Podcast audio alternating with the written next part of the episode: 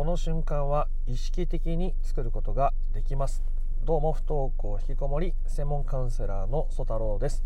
今回の配信テーマはお子さんの不登校が解決する一番の瞬間についてお伝えしていきたいと思います。どういう時が来たら不登校引きこもりは本質的な解決を迎えることができるのかその瞬間こういう瞬間です。ということを今回お伝えしていきたいと思います。今まだ不登校引きこもり解決の糸口が見えない。先にある光がまだ見いだせない。どうやってやっていったらいいんだ？何から始めていったらいいんだ？どんな風に取り組んでいったらいいんだ？というその悩みねあると思います。それをですねこの光を目指して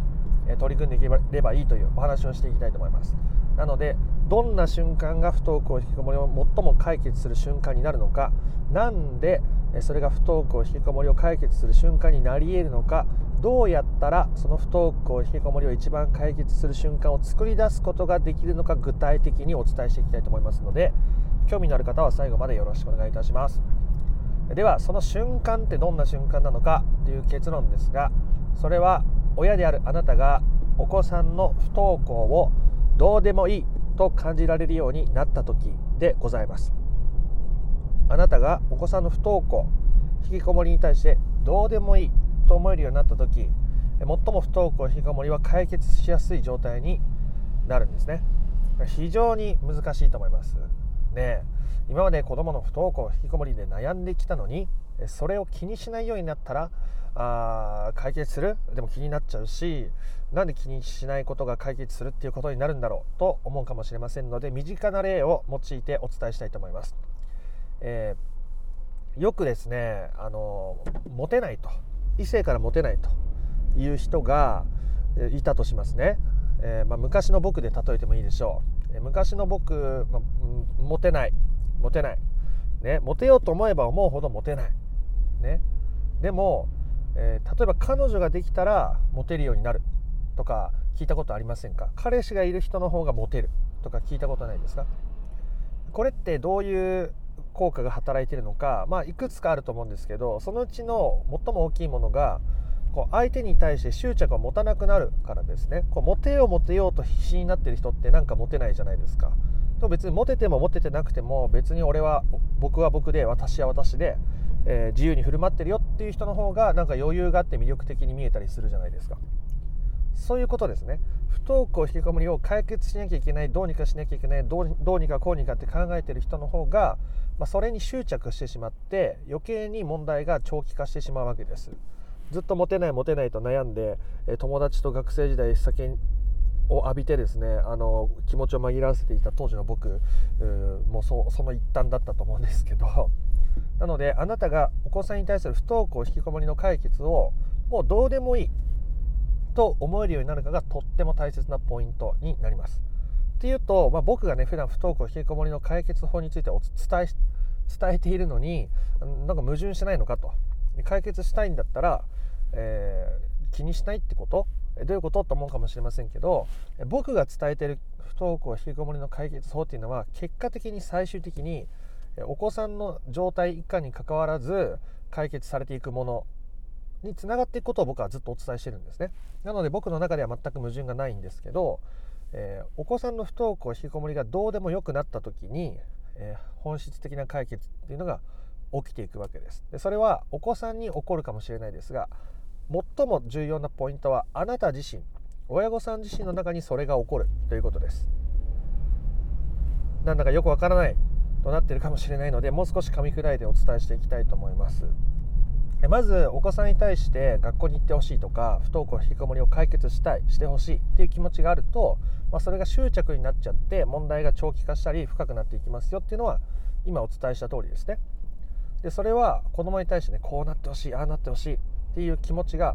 あプレッシャーになっちゃってる。ストレスになっちゃってるわけですね。また親の期待に応えなければいけない。学校に行けない。不登校で引きこもって家にずっといる私はダメな子供なんじゃないか。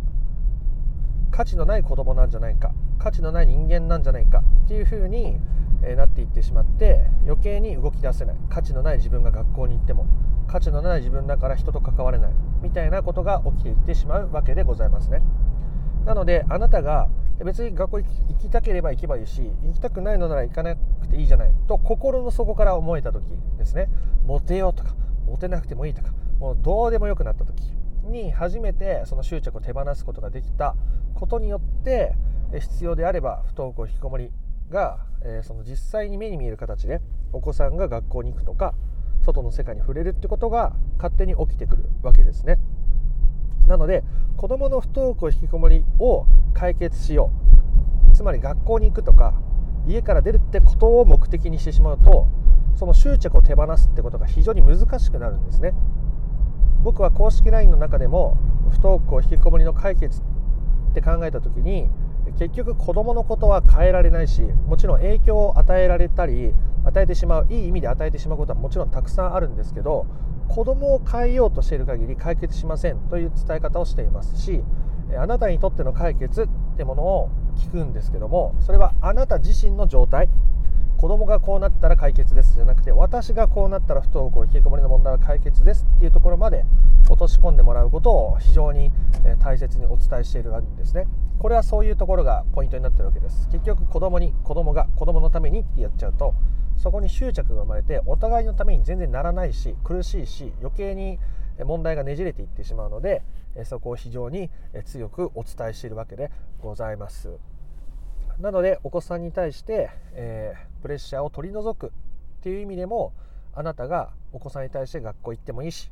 行かなくてもいいし YouTube ずっとやっていってもいいしやっていなくてもいいし趣味を始めてもいいし始めなくてもいいしっていうふうに、え、いろんな執着を手放していくことによって不登校引きこもりが本質的に解決していくんです。だからもうモテるとかモテないとかどうでもいいってなった時になぜかモテる始めるものですしえー、子どもの不登校引きこもりの解決学校に行くあもうどうでもいいって思った時に初めて解決していくんですよ。すごく不思議なことだと思います。そのだってどうでもいいことになってるんだからもうどうでもいいわけですよ。学校に行こうが行かまいが。でその自由が子供を学校にいざなったりフリースクールへいざなったり新しい進路へいざなったり自分の趣味の世界にいざなったり、えー、非常に不思議な変化が起きてくるわけです。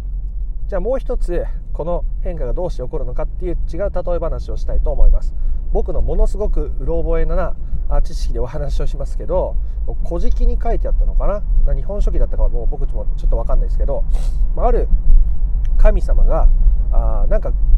岩の中に洞窟の中に隠れて入り口に岩を置いて塞いでしまったと。で周りの神様がその神様を外に出てきてもらうために出てきてくれよって言ったんだけど全然出てきてくれなかった、まあ、不登校引きこもりの状態ですね。じゃあどうしたのか。どうやって この神様を外に連れ出すことに成功したのかっていうと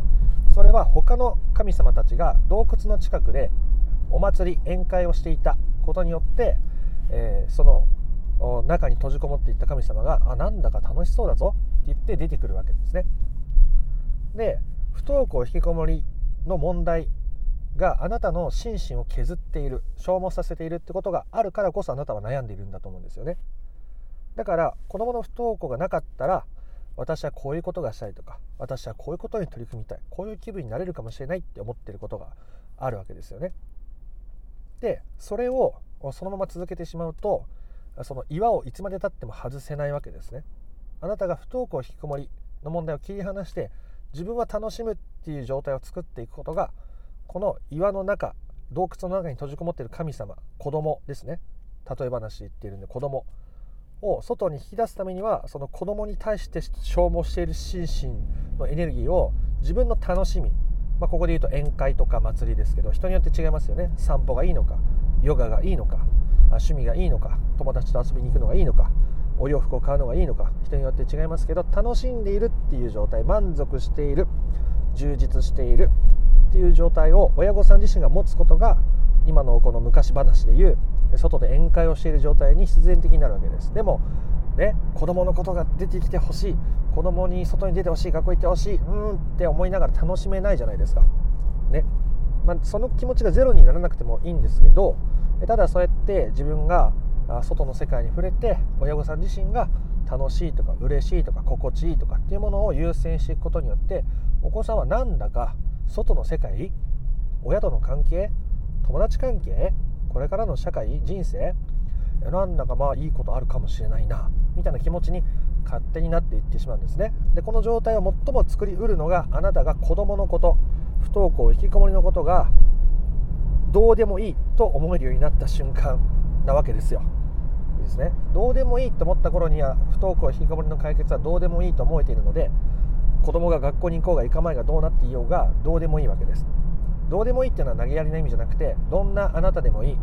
どんな子供でもいいどんな私でもいいと思えている瞬間のことですね。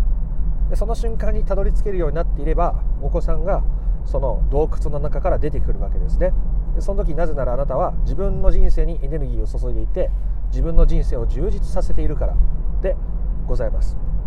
なんと素敵なことでしょう。あなたは子供にエネルギーを注ぐ必要なんて全然なかったんです。あなたは自分自身にエネルギーを注ぐだけで相手にエネルギーを注ぐことになっていたと取り組んでみた人ならわかるはずです。今まで子供のためにと家族のためにと旦那さんのためにと私がやればいいといろんなことを背負い込んできたけどもなんてことだ。それがまったかままままさか、えー、今までの事態を招いていただなんて悪化させていただなんて自分のご機嫌を取り、ね、相手は相手自分は自分切り離して自分の人生にエネルギーを注いでいくこと。私はなんだか毎日ご機嫌でなんだか楽しく過ごしてるだけなのに子供の表情が良くなってきてなんだか子供から話しかけられてなんだか学校に行きたいとか言ってるぞ。みたいなことが起きてくるわけでございます。ぜひですねあなたが不登校引きこもりを最も解決する一番解決するその瞬間にたどり着きたいと思うのであればお子さんの不登校引きこもりをどうでもいいという状態に至る必要があるわけです。でそのためにはあなたがあ自分のことを満たしていく、まあ、結局本当にこれなんですね。いろんな角度から伝えてますけど結局僕の伝えたいことっていうのはそこです。もちろん関わり方声のかけ方で促し方ありますよ。でももうそのそのだいぶ前提の状態でそのだいぶ前の手前の状態でその自分を満たすってことをしないとそんな月焼き刃的に入ってきた知識なんて役に立たないんですよ。ね、僕はそれを伝えてクライアントさんに試してもらって全然役に立たなかったっていう経験があるからこそ今こういう伝え方をしてるんです。こういうふうに声かけましょう。こういうふうに関わりましょう。表面的な付け焼き刃的付け焼き刃的な的なテクニックで親がね私に対して言ってきたなって子供がもし感じたら余計に信頼関係失われますよね。なのであなたがあなたを満たしてその上で考えればいいです。その上で悩めばいいです。きっとあなたが本当に自分のことを満たせるようになっている時勝手にそういう瞬間を訪れるものです。ということであなたが不登校引きこもり解決のために一番最高の瞬間を自分に訪れさせられることを心から願っております。面白かったな興味があったなと思った方はいいねやコメントしてみてください。不登校引きこもりの解決法について順序立てて知りたいよという方はですね説明欄の URL から公式 LINE に登録していただいて不登校引きこもり解決のための三種の神器という動画セミナーを無料で受け取ってみてください、えチャンネル登録もよかったらしてくださいね。ではまた別の配信でもお会いしましょう。あなたの不登校引きこもりの問題が本質的な解決にたどり着くことを心から願っております。ありがとうございました。曽太郎でした。